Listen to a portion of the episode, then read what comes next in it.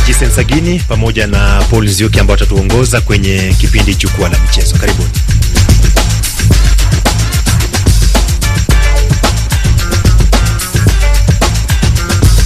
Nam, bila shaka asante sana Hilari Ngati kwa kutupisha na kutukaribisha katika kipindi cha jukwaa la michezo.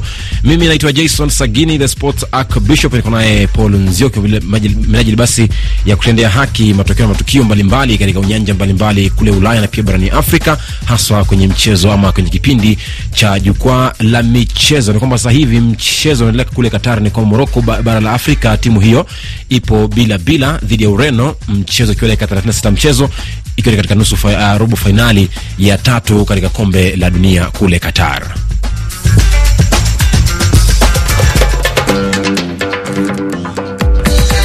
Kombe la dunia Qatar 2022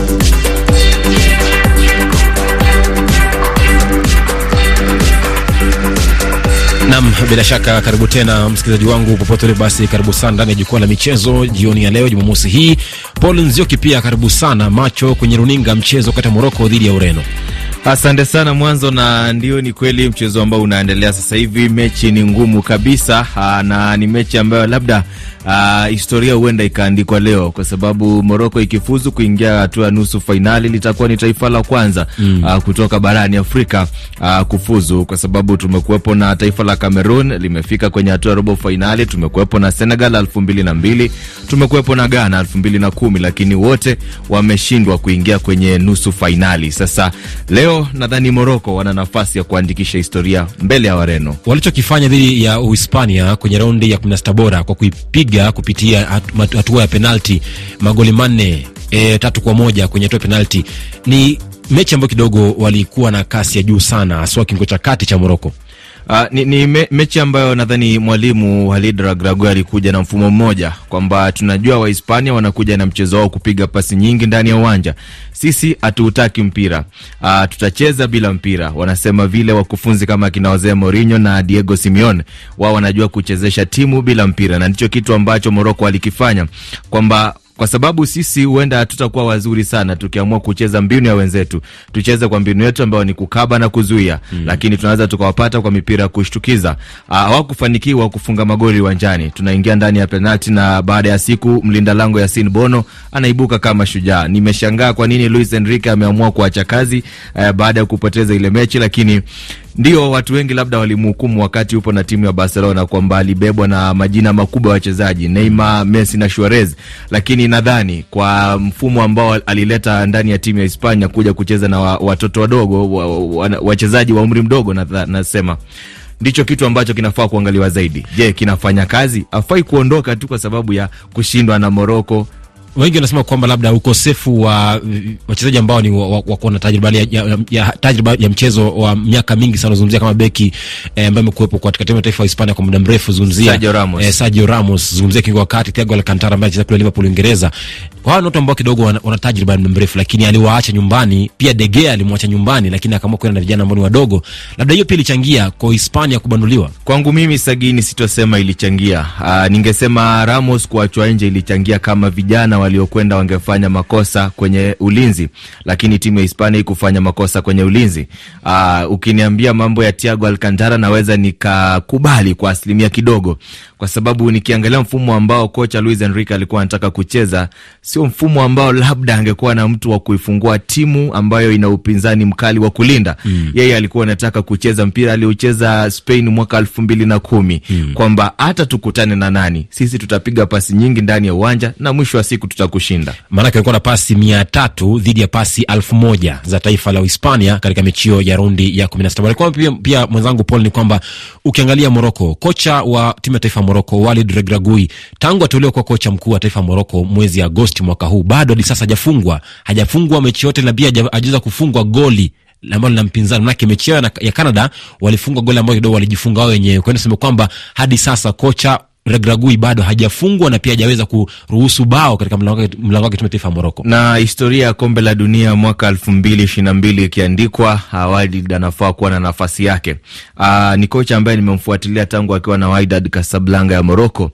mfumo wake wa kucheza ndani ya timu ya taifa sijauona ukiwa tofauti na aliotumia kwenye fainali ya kombe la klabu bingwa barani Afrika dhidi ya Al Ahly wakati wakikutana na kocha mwingine bora barani Afrika ambaye ni Pitso Mosimane. Mm. Kwa hivyo timu ikijilinda vizuri Uh, nidhamu inafaa kuwa juu na umeiona kwa timu ya taifa ya Moroko, Ndio. kitu ambacho pia hata ukiangalia mchezo wa leo wanaocheza dhidi ya Ureno, hali ya kulinda hadi dakika ya tisini unahitaji kuwa na wachezaji ambao wana nidhamu. mm-hmm. Nilikuwa nawaangalia wakicheza dhidi ya Hispania na mchezaji mmoja anaweza akapiga pasi moja kisha akarudi kwenye nafasi yake. mm-hmm. Timu ikipoteza mpira haitaki mpira, tunarudi kwenye shepu yetu ya kuzuia. Sasa kwa leo Ureno ambayo ilitoka kuipiga eh, magoli sita kwa moja kwenye raundi ya kumi na sita bora wanacheza leo dhidi ya Moroko ambayo iliweza kuikazia ama kuizuia Uhispania kufika kwenye raundi hii ya, ya robo fainali. Kwa leo kwa timu ya taifa ya Uhispania hapa ni kwamba wanapata bao taifa la Moroko. Aminu Siamini anaitwa bila shaka ni mchezaji na na anaitwa Sofian Bufal kama sijakosea, anaweka kifua mbele taifa la Moroko, inakuwa ni goli moja sifuri. Dakika arobaini na mbili ya mchezo wanapata bao Moroko, anaitwa Youssef Eneisiri anachezea kule Sevilla ya kule Hispania. Inawezekana, na katika makala yajayo mataifa kumi na moja kutoka barani Afrika. Mm. Ndivyo tulivyoandika mkataba na rais wa FIFA Gianni Infantino. wametangulia kufunga Moroko. Paul, je, mchezo utaishia hivi ama kutakuwa na mabadiliko kipindi cha pili? Mabadiliko yanaweza yakaja katika kipindi cha pili. Jana tumeshuhudia Brazil dhidi ya Croatia, dakika mbili zilitosha kwa Croatia kurudi mchezoni. Mm. Kwa hivyo mimi nasema mpira uchezwi nje ya uwanja, anasema hivyo mtangazaji Guli Bili Bilali. Mpira dakika tisini hadi refari amalize. Tumeona mechi ya jana Argentina dhidi ya Uholanzi labda kipindi cha kwanza magoli mawili kwa sifuri. Tulidhani kwamba mechi imeisha, lakini ndani ya kipindi cha pili Uholanzi wanarudisha magoli yote na kulazimisha hadi kuingia katika hatua ya penalti. Kwa hivyo bado niseme ukifunga goli uh, kwa timu ya taifa ya Moroko labda tunajua kwamba wana uwezo mkubwa wa kuzuia na wanaweza wakamaliza dakika tisini wakiwa na hilo goli, lakini hayo nayapea themanini na themanini na tatu labda asilimia Mi wanasema kwamba mpira hauna adabu lao pia hauna heshima. Kwa hiyo tusubiri tuweze kuona kama Wenyewe- kuvunja historia hiyo mbaya kwamba timu za Afrika zinakosa kufika kwenye hatua nusu fainali, haswa baada ya kufika kwenye robo fainali. Kwa basi ni timu nne, unazungumzia Cameroon, Ghana, eh, taifa la Senegal na pia sasa hivi taifa la Morocco. Jurgen Klopp kocha wa Liverpool husema mpira ni mchezo wa wajinga.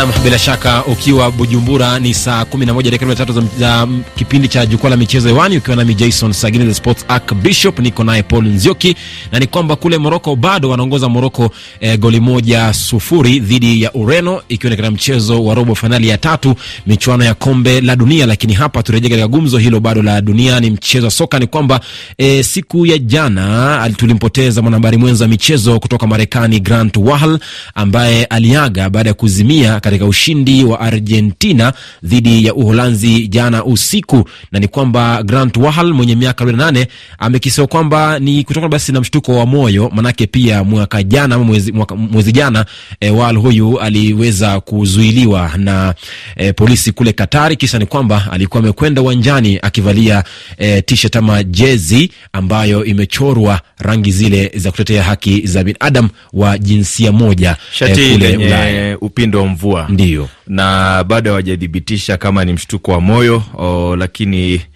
ndio hivyo wenyewe watakuwa wamesema. Mamlaka Qatar wanawasiliana na wenzao wa Marekani, kwa hivyo labda baadaye watakuwa wanatueleza nini ambacho kimesababisha kifo chake. Mm. Utakumbuka pia alisherekea siku yake ya kuzaliwa siku ya Alhamisi akiwa na marafiki zake nchini Qatar, na siku moja ilikuwa ni siku moja kabla ya kuzimia, na aliandika kwenye tovuti yake siku ya Jumatatu kwamba alikuwa mgonjwa katika siku kumi zilizopita na alikuwa kwenye kozi ya madawa, bado alikuwa anashughulika, kwa hivyo amekata roho. E, rais wa FIFA Gianni Infantino yeye ametoa uh, rambirambi zake akisema ni mwanahabari aliyekuwa shujaa sana. mm-hmm. Mchezaji tenisi maarufu uh, nchini Marekani Billie Jean King yeye ametoa pongezi kwake akisema ametetea jumuiya ya watu wa ambao wanavaa hizi nguo zenye shati mm-hmm. eh, shati la, la upinde wa mvua Bila shaka tuseme makiwa na pia pole zetu kama wana jukwaa la michezo hapa RFI kwa familia nzima, na pia kwa mwenda zake Grant Wahal ambaye ni mwanahabari michezo kutoka kule Marekani.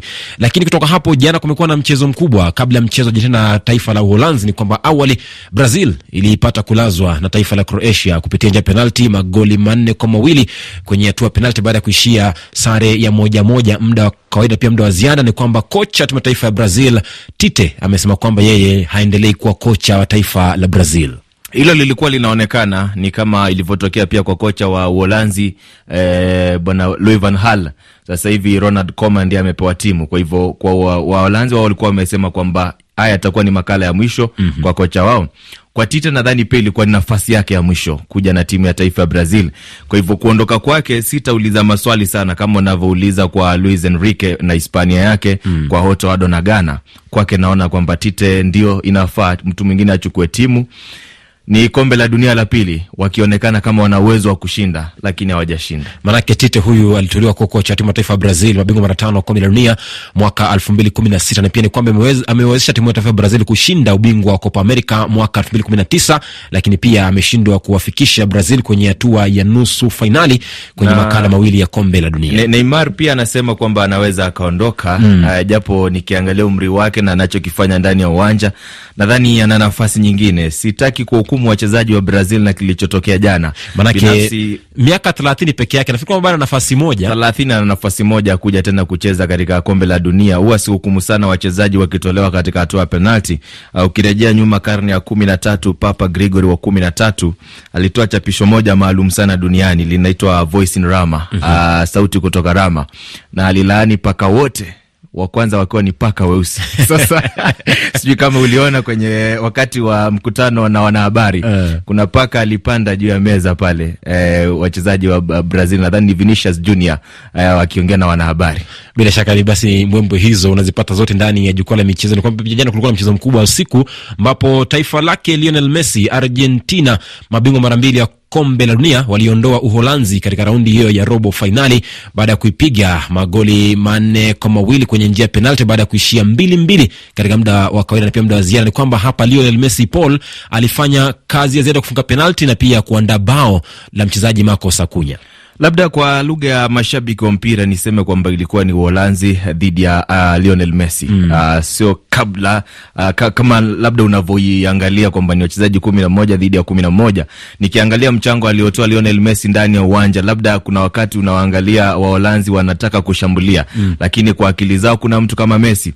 Ukiangalia goli la kwanza likifungwa wachezaji wote kwenye safu ya ulinzi macho yote alikuwa anamwelekea Messi, hawakuwa wanajua kwamba anaweza akatoa pasi. Ukiangalia pia namna ambavyo alipeana ali, ali, ali mpira huo uh, unaweza ukamsifia Lionel Messi. Ndio ni mchezaji muhimu ndani ya uwanja, ndicho kitu ambacho Argentina wanaweza wakajivunia kufikia sasa. Watu wengi ukiwauliza sana, wanaosema kwamba Argentina ina uwezo wa kutoa ta, uh, taji hili ni kwa sababu ya mchezaji mmoja ambaye ni Lionel Messi. Ehe. na ni kwamba kule Doha, Qatar, ni kwamba mchezo ambao unaendelea sasa hivi kati ya Moroko dhidi ya Ureno imekwenda mapumzikoni, ambapo Moroko bado inaongoza goli moja sifuri na walitangulia kufunga Moroko kupitia basi mchezaji mwite Youssef Enesri kutoka klabu ya Sevilla ya kule maeneo ya Hispania. Ni kwamba ukizingatia mchezo jana wa Argentina na Uholanzi, walikosea wapi Uholanzi? Maanake walikuwa na kasi ya juu sana. Nazungumzia Cody Gakpo ambaye nafikiri kwamba kocha Louis van Gaal alifanya makosa kumchezesha Cody Gakpo nyuma ya Bergwijn na Memphis Depay. Maanake Cody Gakpo ni mshambulizi ambaye ana uwezo wa kufunga magoli, lakini jana e, maamuzi ya kocha Van Gaal kumweka nyuma, nyuma ya Bergwijn na Memphis Depay kidogo ndio labda kidogo yalichangia kwa kupigwa. Uh, kitaalamu mimi Sagini, nikiangalia ule mchezo naweza nikasema niki ukiniambia nitaje nani ambaye alikuwa nyuma ya Argentina naweza sema ni Lionel Messi. Mm. Ukiniuliza nani ambaye alikuwa bingwa upande wa Waholanzi alikuwa ni Louis van Gaal kocha, kwa sababu nikiwaangalia Waholanzi walivyokuja katika kipindi cha pili mm -hmm. uh, binafsi nikiangalia mechi kipindi cha kwanza, labda nadhani mambo yameisha mm -hmm. kwa sababu ukiangalia pia mfumo ambao Scaloni kocha wa timu ya taifa Argentina alikuwa ameamua kucheza ni mfumo wa kujizuia kisha kama nitapata nafasi nitamtumia Messi. Messi anaweza akaharibu fomu yoyote ile ama mbinu yoyote ile ambayo umetengeneza ndani ya uwanja. Kwa hivyo sitomlaumu kocha Louis van Gaal, jana akafeli. uh-huh. Nitasema kwamba wamelingia katika mi, uh, mikwaju ya penalty na Emiliano Martinez mlinda lango wa timu ya taifa ya Argentina alifanya kazi kubwa.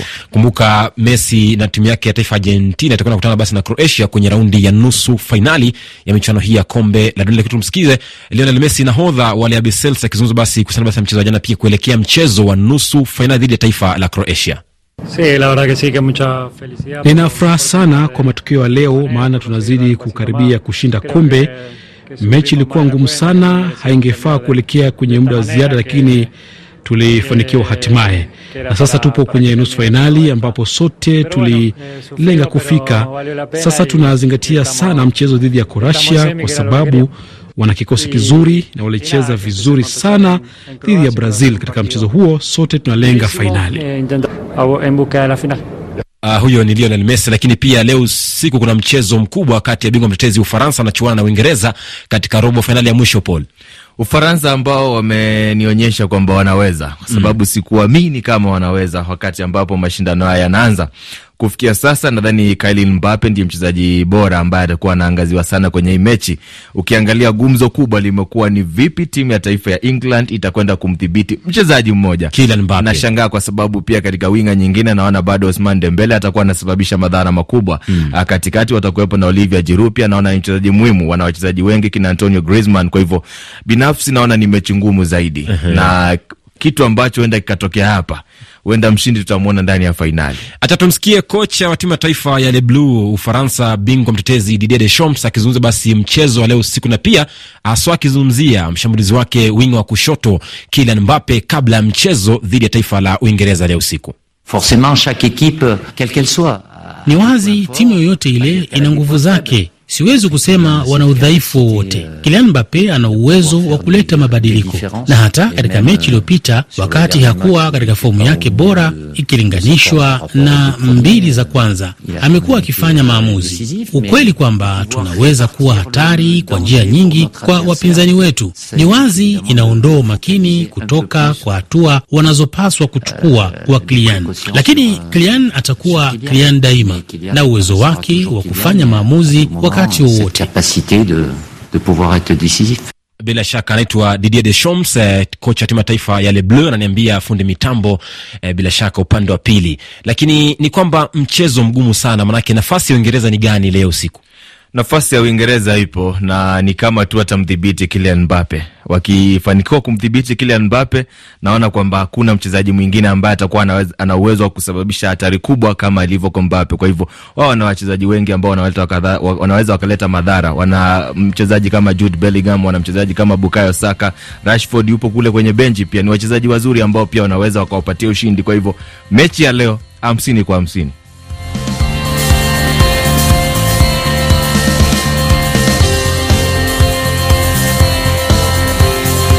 Nam, bila shaka ni kwamba bado mchezo wa Moroko dhidi ya taifa la Ureno bado haujarejea kipindi cha pili, kwamba bado mapumziko na ambao bado Moroko inaongoza goli moja kwa sufuri goli ikifungwa na mchezaji mwita Yusef Enesri chezea klabu ya Sevilla ya kule maeneo ya Liga Uhispania. Lakini sasa tugeukie mpira wa soka ukanda Afrika Mashariki, ambapo leo Kenya kumekuwa na mechi moja ambapo Bidco imelazwa na Taska goli moja sufuri. Kule Burundi kumekuwa na mechi moja vilevile, pia kwamba Vital O imelaza Inter tatu kwa mbili, lakini kule Rwanda eh, Kiyovu imelaza Police goli moja kwa sufuri, lakini wana Marines na Gorilla mchezo huu ukaishia ya sare ya kutofungana. Paul namba kwamba Victor Mugubi wa nyama nahodha wa Harambee Stars anataka kurejea kwenye timu ya taifa.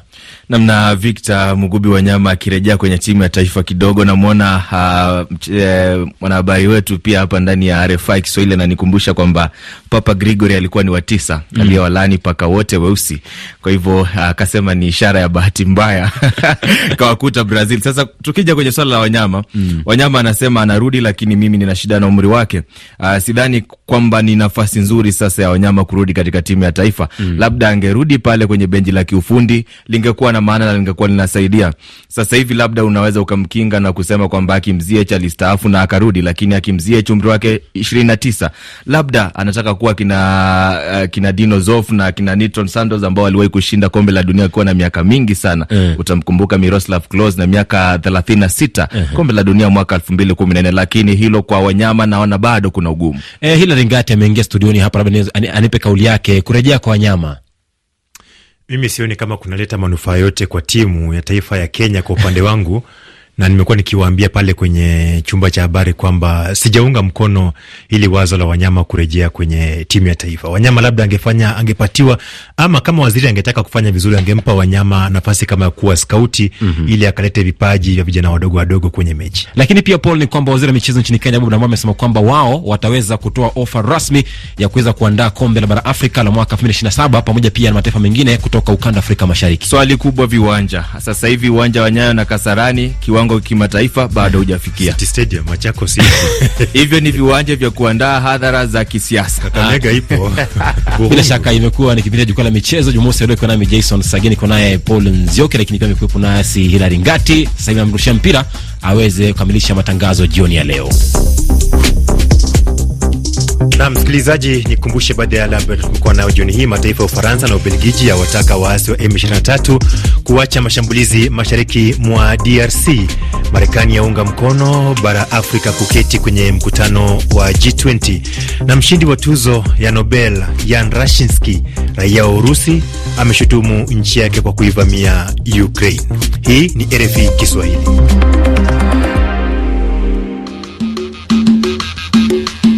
Malu katonda bakole. Tunakuacha na wimbo Malu wake msanii Chalamwana akitoka kule nchini DRC ambaye amefariki dunia leo.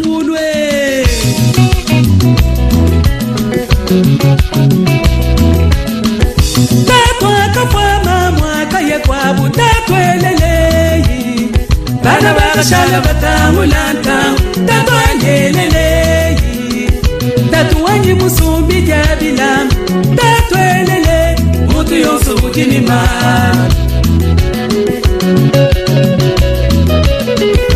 bamwakakwata tukutubenga bamweleleyi bana bakashala batangu na ntangu bamwangeleleyi bamuwanyi munambi bya cise bamwelele mutu yonso bukinimale